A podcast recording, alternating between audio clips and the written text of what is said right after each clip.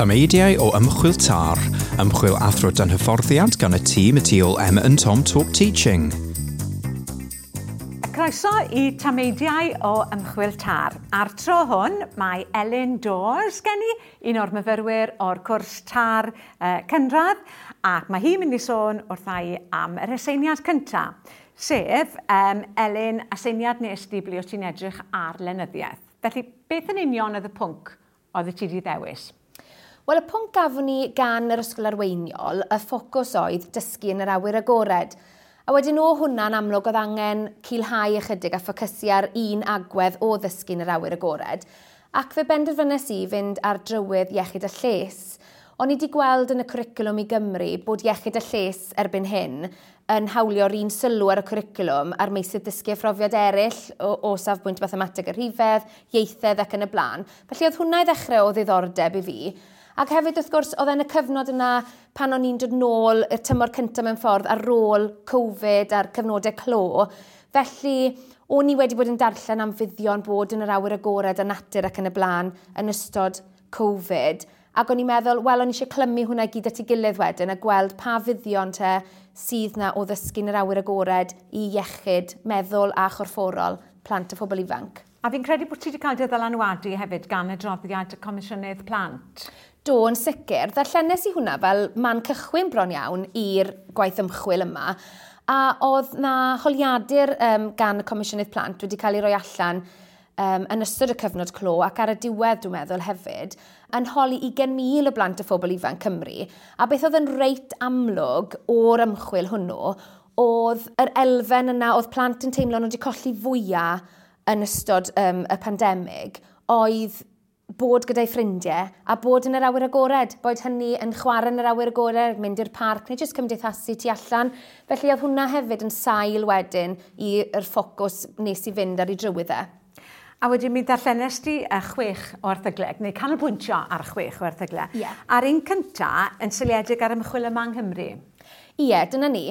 Felly, darllenes i erthygl estyn oedd yn cyfeirio at um, gywaith gyda'r thair ysgol yn ardal Abertawe. A oedd yr ymchwil hyn wedi cael ei wneud gan Ysgol Heigion o Brifysgol Abertawe. A beth o'n i'n ffeindio'n ddiddorol oedd bod nhw'n canolbwyntio ac yn siarad â y disgyblion, yr athrawon oedd yn, oedd yn gyfrifol am y gwersi, a hefyd y peneithiad. Felly, rheng flaen yr heina sydd yn buddsoddi ac yn ymgymryd gyda dysgu'n yr awyr agored. Felly oedd hwnna, o'n i'n meddwl, yn, yn dystiolaeth da felly, fel rhywbeth gan gofio fy mod i'n mynd i fod yn adrodd hwn yn ôl i fy ysgol arweiniol. Felly o'n i'n falch i fynd ar drywydd um, profiadau go iawn felly. A dyna beth oedd hwn, oedd cywaith fel o'n i'n sôn, mae tair ysgol yn gwneud dysgu'n yr awyr agored, a beth oedd yn dod allan o'r dystiolaeth fyna wedyn, oedd y buddion amlwg o safbwynt um, iechyd meddwl, bod y plant, y geiriau oedd yn cael eu cynnwys yn y darn oedd hapusrwydd, rhyddid, ymgysylltu'n well, oedd yn ddiddorol i weld oedd yna rhai athrawon yn dweud am y plant falle sydd ddim yn cydymffurfio rheolau'r dosbarth o reidrwydd yn, yn hawdd iawn, ond o fod mewn awyrgylch mwy rhydd yn yr awyr agored, bod nhw yn ymgysylltu'n well gyda'r gwaith. A hefyd beth oedd yn ddiddorol um, gyda hwnna, oedd un o'r dyfyniadau sydd wedi aros gyda fi a gweud y gwir, yw un o'r athrawon yn dweud bod yn fwy na rhywbeth dda i wneud o safbwynt addysg, Mae yn ddyletswydd ar ysgolion i gynnig cyfleoedd i blant i fod yn yr awyr agored ac ymgysylltu â natur. Achos os chi'n meddwl am, yn enwedig yn y geiaf, mae plant yn treulio rhan fwyaf o'i dyddiau golau dydd yn yr ysgol. Felly, os nag ych chi'n rhoi y cyfleoedd na iddyn nhw yn y cyfnod yna wedyn, ac un plentyndod maen nhw'n ei gael, mae'r cyfle wedi mynd. Felly nath hwnna'n sicr taro deuddeg gyda fi a, a, a cadarnhau felly bod fi'n eisiau mynd ar drywydd iechyd y lles yn fwy a dod i ddeall mwy wedyn am hyn. A wedyn nes di dros y ffin ar gyfer yr ail um, ymchwil, ond y tro hwn yn, yn canolbwyntio ar 125 ysgolion, dipyn mwy o ysgolion. Felly, ti'n modd, beth oedd yr erthigol yma yn ei ddweud wrth y ti? Ie, yeah, wel, y sampl go fach oedd yr um, lle'n cynta, er bod e'n rhoi tystiolaeth dda, a tystiolaeth grif a dweud y gwir, o'n i'n teimlo bod fi eisiau hangu'r sampl. Felly oedd 125 o ysgolion o de o'r llewn Lloegr yn rhan o'r, or cywaith yma a'r ysgol haig Sue Waite oedd yn gyfrifol, ac o'n i wedi darllen amdan hi, achos mae'n doreithiog iawn yn y maes yma. Felly ni o diddordeb i wybod beth oedd y cynllun. A ie, yn, yn bennaf te, edrych falle ar profiadau eto plant y phobl ifanc 9 i 11 oed, o'n i eisiau canolbwyntio ar oedran cam cynnydd 3, oherwydd ar y pryd o'n i'n dysgu blwyddyn 5, a dod da fi ddim llawer iawn o brofiad o weld disgyblion hun ysgol gynradd yn ymgysylltu gyda dysgu'n yr awyr agored. Falle bod ni'n meddwl amdano fe chydig yn fwy gyda yr hen cyfnod sylfaen, y cam cynnydd un o bosib cam cynnydd dau.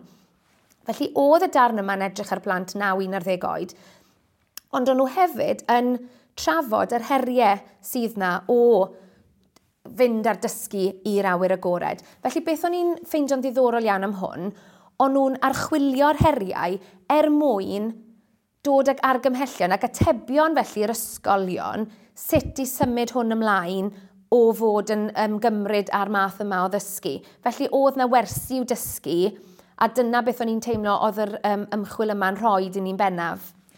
A wedyn ar gyfer y trydydd, es ti'n bellach i'r ffindir, sef gwlad sy'n draddodiadol, tymod, wedi mynd ar hyd y trywydd yma o gael um, mwy o addysg yn yr awyr agored. Um, ac wrth gwrs, gwlad sydd yn perfformio'n dda iawn gyda PISA. Be ddysgys ti felly te o gael y safbwynt mwy rhyngwladol yma? Ie, yeah, wel o'n i'n ymwybodol o'r dachrau bydden ni eisiau mynd ar drywydd rhyngwladol, ond yn, yn benodol i'r ffindir, achos bod fi wedi darllen a wedi chybod, clywed fel o'ch chi'n sôn bod nhw'n wedi ymgymryd falle ar dysgu holistaidd yn, yn gynt felly na beth i ni wedi wneud fan hyn. A eto, beth oedd yn ddiddorol fyna, o'n nhw'n um, pwysleisio'r er buddion o'n nhw'n teimlo ar dysgu um, trawsgwricwlaidd yma, dysgu sgiliau bywyd, dysgu um, chwed, bod y plant yn cael bod yn chwilfrydig, bod nhw'n cael bod um, allan mewn natur. Ond hefyd bod yr athrawon yn y ffindir wedi wynebu yr un heriau, yr un ansicrwydd, diffyg hyder o fewn staff. Os nad yw hyn yn cael ei falle gynllunio yn gywir, ond nhw'n adrodd yn dweud, wel, does gyda ni ddim hyder i wneud e. A falle bod chi ddim yn styried hynny o wlad sydd wedi bod yn wneud hyn dros y blynyddoedd. Felly ni'n meddwl bod llawer o wersi i'w dysgu o edrych ar ei um, model ysgol goedwig nhw felly. E, yn bendant. A wedyn, Estonia nesaf wedyn, ond y tro hwn falle oedd y pwyslais yn fwy ar y corfforol, yr lles a'r manteision corfforol, yn dweud e? Ie, yeah, dyna fe. O'n i ddim wedi um, ystyried Estonia o flan llaw, oedd, oedd, um, ond be nes i, pan o'n i'n edrych ar ffigurau Pisa, o'n i'n gweld bod Estonia wedi sgorio'n uwch na'r ffindir o safbwynt uh, ffigurau felly. A meddwl, wel, tybed, pa drywydd mae cwricwlwm nhw yn mynd, Ac ydy nhw felly yn ymgymryd y dysgu'n yr awyr agored ac a oes na gysylltiad o bosib fyna. A sylweddoli bod nhw wedi um, diwygio cwricwlwm nhw hefyd a bod nhw'n edrych yn draws gwriclaidd. A ie, edrych ar ys, um, ysgol oed meithrin nes i wedyn gyda Estonia, oherwydd pan chi'n darllen y cwricwlwm a um, maes dysgu phrofiad iechyd a lles, mae'n dweud bod buddion iechyd a lles yn gydol oes, Ac o'n i'n meddwl, wel ie, mae hynna'n dechrau o oed cynnar iawn felly. A'r ochr chwarae, dysgu wrth chwarae, um, rhoi cyfleon i blant i fod yn chwilfrydig, i fynd allan i'r awyr agored, does dim lle gwell i hynny na'r tu allan. A beth o'n i'n ffeindio yn gorfforol fel o'ch chi'n crybwyll fyna, o'n nhw'n dweud, falle fel oedolion, bod ni'n tybio bod plant yn fwy actif na beth un nhw mewn gwirionedd. Achos ni o hyd yn meddwl, o, mae plant bach yn symud o hyd, nhw beth yn eistedd llonydd. Ond o fewn cyffiniau dosbarth, falle bod nhw ddim cweit mor gorfforol a beth fydden ni wedi tybio. A dyna ddoth allan o'r ymchwil yna oedd trwy roi cyfleoedd i'r plant oedran yna i fynd allan, bod wedyn y gweithgarwch corfforol yn cynyddu yn ogystal ar buddion um, holistaidd eraill. A wedyn dipyn pellach wedyn i Singapore eh, am yr pumed darn o lynyddiaeth. Um, a ti'n gwlad ble mae'r diwylliant a'r holl ethos addysg yn hollol, hollol wahanol. Felly, mi siŵr bod hwnna'n yn diddorol. Oedd, eto, um, mynd ar ei trywydd nhw oherwydd, yn fy marn ni, yn, chwed, cyn neud yr ymchwil yma, beth o'n i'n gwybod am Singapore oedd bod nhw'n dieddol o rhoi briechel ar addysg yn dyn nhw bod y maes addysg o, o bwys mawr a gweld hynny'n cael ei adlywyrchu yn ei ffigurau PISA nhw eto. A meddwl, o te te, beth yw i, i, um, i, i ethos nhw, fel o'ch chi'n gweud, sut maen nhw wedi dylunio i cwricwlwm. A sylweddoli bod nhw hefyd wedi um, diwygio'r cwricwlwm, lle mae yna adlais mewn ffordd yn y cwricwlwm i Gymru i ochr be mae Singapore wedi wneud, eto yn holistaidd. A dwi'n meddwl beth maen nhw'n disgrifio i cwricwlwm yw bod nhw'n paratoi plant fel dinasyddion yr unfed ganrif ar hugain. Hynny yw, dysgu'r sgiliau bywyd sydd angen ar blant tu hwnt i'r ystafell ddosbarth, a bod dysgu'n yr awyr agored wedi, yn, neu felly, yn help ac yn gyfrwng i wneud hynny gan bod yn rhoi iddyn nhw'r sgiliau, datrys problemau, um, gwneud camgymeriadau a dysgu o'i camgymeriadau ac yn y blaen. Felly, eto, yr, yr um, elfen gyfannol yma o addysg, bod modd cael cyrreiddiadau uchel a sgorion uchel felly ar graddfa PISA, ond bod hefyd pwyslais yn cael ei roi ar yr ochr iechyd y lles a'r um, elfen trawsgwrgwlaidd hefyd. A wedyn y darn ola, nôl i'r Alban wedyn, a eto'n edrych ar y lles corfforol yma, ond oedd na ddata ddiddorol iawn oedd ti'n drafod yma um, am y gwahaniaethau rhwng bechgyn y merched. Ie, yeah, wel dyn nôl nawr at grŵp oedran o'n i wedi dechrau'r ymchwil, sef 9 i 11 a penderfynu yn benodol i bwysleisio'r yr erfen gorfforol ar ôl gweld ychydig o drafod o hwnna yn, yr, yn y lle'n eraill. O'n i'n meddwl, wel, hoffwn i wybod, a os na dystiolaeth te, bod plant yn fwy gweithgar yn gorfforol pan maen nhw yn ymgymryd a dysgu'n yr awyr agored. A beth oedd yr ymchwil yma oedd mynd â blant i ysgolgoedwig am ddiwrnod ac o'n nhw'n mesur wedyn i um, gweithgarwch corfforol a bod y plant yn dros dwbl te, mwy actif ar ddiwrnodau ysgol goedwig na fydden nhw o fod yn eistedd tu ôl desg. A o'n i'n gweld bod y ffigurau yn reit syfrdanol a gweud y gwir. Ac o'n i wedi bod yn astudio um, ffigurau iechyd cyhoeddus Cymru a gweld y canran uchel o blant sydd yn cael ei adnabod fel gordew neu dros bwysau. A bod hynny oedran ifanc. Ac o'n i'n meddwl, wel, os ydyn ni'n gallu dod mewn â gweithgarwch corfforol, bod yn actif, fel, well, yr elfen llythrennedd corfforol yma, bod yn rhywbeth gydol oes, bod yn rhywbeth naturiol yn rhan o fywyd ysgol, bod hwnna gobeithio wedyn yn mynd i gael effaith gadarnhaol ar iechyd corfforol yn ogystal a meddyliol.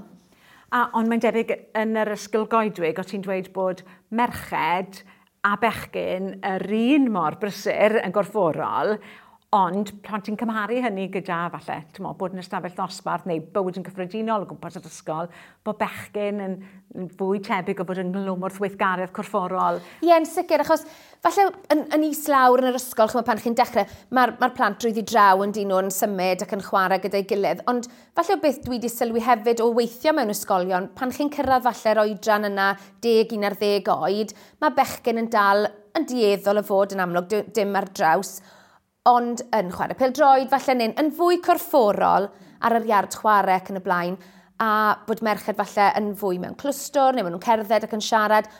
A mae hwnna yn dystiolaeth sydd wedi cael ei um, dynnu mewn yn yr ymchwil yma, ond ar y dirnodau ysgolgoediwg, fel ych chi'n dweud, doedd na ddim cymhariaeth, doedd na ddim gwahaniaeth te rhwng bechgyn a merched. Ac felly bod hwnna yn ffordd o roi cyfle teg wedyn i ferched i gael y weithgarwch corfforol yna fel rhan o'i haddysg nhw. Yn hollol. Um, a wedyn, o ddarllen yr holl lenyddiaeth yma, Tyma, beth oedd argymhellion di? Beth oedd yr uh, wybodaeth oedd ti'n gallu mynd nôl at yr ysgol a hi er mwyn uh, dylanwadu ar ei ymarfer nhw? Ie. Yeah. Wel, o'n i'n teimlo'n hyderus o fod wedi darllen trawstoriad eang o dystiolaeth, fod y buddion yma fi wedi crybwyll eisoes yn bodoli a bod fi'n gallu dweud hynna wrth yr ysgol um, yn reit hyderus felly. Ond hefyd bod fi'n gallu dweithio nhw, ond petai chi'n mynd lawr y trywydd yma a mae'r ysgol arweiniol, mae gyda nhw ysgol goedwig a mae gyda nhw ardd um, ar, ar um, dir yr ysgol, ond maen nhw eisiau datblygu ymhellach sydd yn rhywbeth gwych. Ac o'n i'n dweud, wel, os ydych chi'n mynd i fynd â hwn ymhellach, bod e'n bwysig, fod e'n bolisi ar draws yr ysgol, bod e drwyddi draw o'r gweilod i'r top a, a fel arall, a hefyd bod buddsoddiad yn cael ei roed i wneud yn siŵr bod yr adnoddau yna a hyfforddiant staff. Achos beth o'n i'n crybwyll eisoes, mae staff yn teimlo, os mae rhywun jyst yn dweud, fi'n credu yn Singapore oedd yr enghraifft yma, oedd yr athrawon ymarfer corff wedi cael cyfarwyddyd i, i ymgymryd ar dysgu'n yr awyr agored, ond heb yr hyder a heb yr um, offer y cyfarpar felly, a'r hyfforddiant i wneud yn iawn. Ac felly mae hyder staff yn mynd i cael ei effeithio arno. Felly fargymhellio ni yw i feddwl am hynna i gyd, ond hefyd i feddwl yn draws gwriclaidd. Does dim rhaid i dysgu'n yr awyr agored fod dysgu am natur, gallwch chi gymryd gwersi drama i'r awyr agored, gall y natur sbarduno gwersi sgrifennu creadigol, gallwch chi fod yn coginio, gallwch chi fod yn gwneud gwaith map neu cwmpawd, mathemateg, rhifedd. Mae e'n draws gwriclaidd a meddwl am yr ystafell ddosbarth fel gofod dysgu a bod y tu allan yn ehangiad o hwnna. So, mae gofod dysgu yw pob rhan yr ysgol, ac wedyn bod modd defnyddio yr stafell ddosbarth a'r tu allan yn ddibynnol wedyn ar beth ych chi'n cynllunio yn y cwricwlwm. A felly dyna'r argymellion di yr ysgol. Ond beth am dy um, ddysgu proffesiynol di di hunan? Mor, sut mae cynnal yr ymchwil yma, darllen yr ymchwil yma, wedi dylanwadu ar dy ddatblygiad proffesiynol di fel athrawes? Wel, mae wedi bod yn ddiddorol iawn, a hefyd mae wedi cadarnhau fi'n credu yr elfen o fythroniaeth ddysgu i, o um, feithrin plant hyderus, plant sydd yn iach ac yn gryf, yn feddyliol felly hefyd, a'r, ar empathy a cydweithio. Mae'r elfen yna'n go bwysig i fi, a mae hwn wedi fatha cyfiawnhau i fi wedyn petai fi eisiau mynd ar y trywydd dysgu'n yr awyr agored gyda um, fy nosbarth i pan fydda i'n gweithio felly, bod bod hynny'n rhywbeth um, positif i wneud, ond hefyd mae fe wedi rhoi'r hyder i fi, a falle'r argymhellion bydde fi'n cynnig i'r ysgol arall, wel bod fi'n gallu cymryd rheina fy hun nawr, a datblygu rheina a mynd â nhw i fy, um, i fy ngyrfa wrth bod fi'n symud ymlaen. Wel, diolch yn fawr iawn, Helen, um, a gobeithio gyda gyfleoedd yn y dyfodol i atgyfnerthu dathroniaeth di drwy gynnal ymchwil ac yn y blaen er mwyn parhau i ddysgu'n broffesiynol. Diolch yn fawr iawn. Croeso, diolch.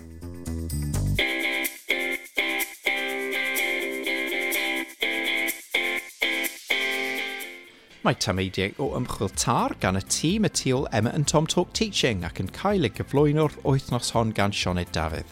Mae'n arddangos ar ymchwil gorau gan athrawon dan hyfforddiant o Bedneriaeth Caerdydd ar gyfer addysg gychwennol i athrawon.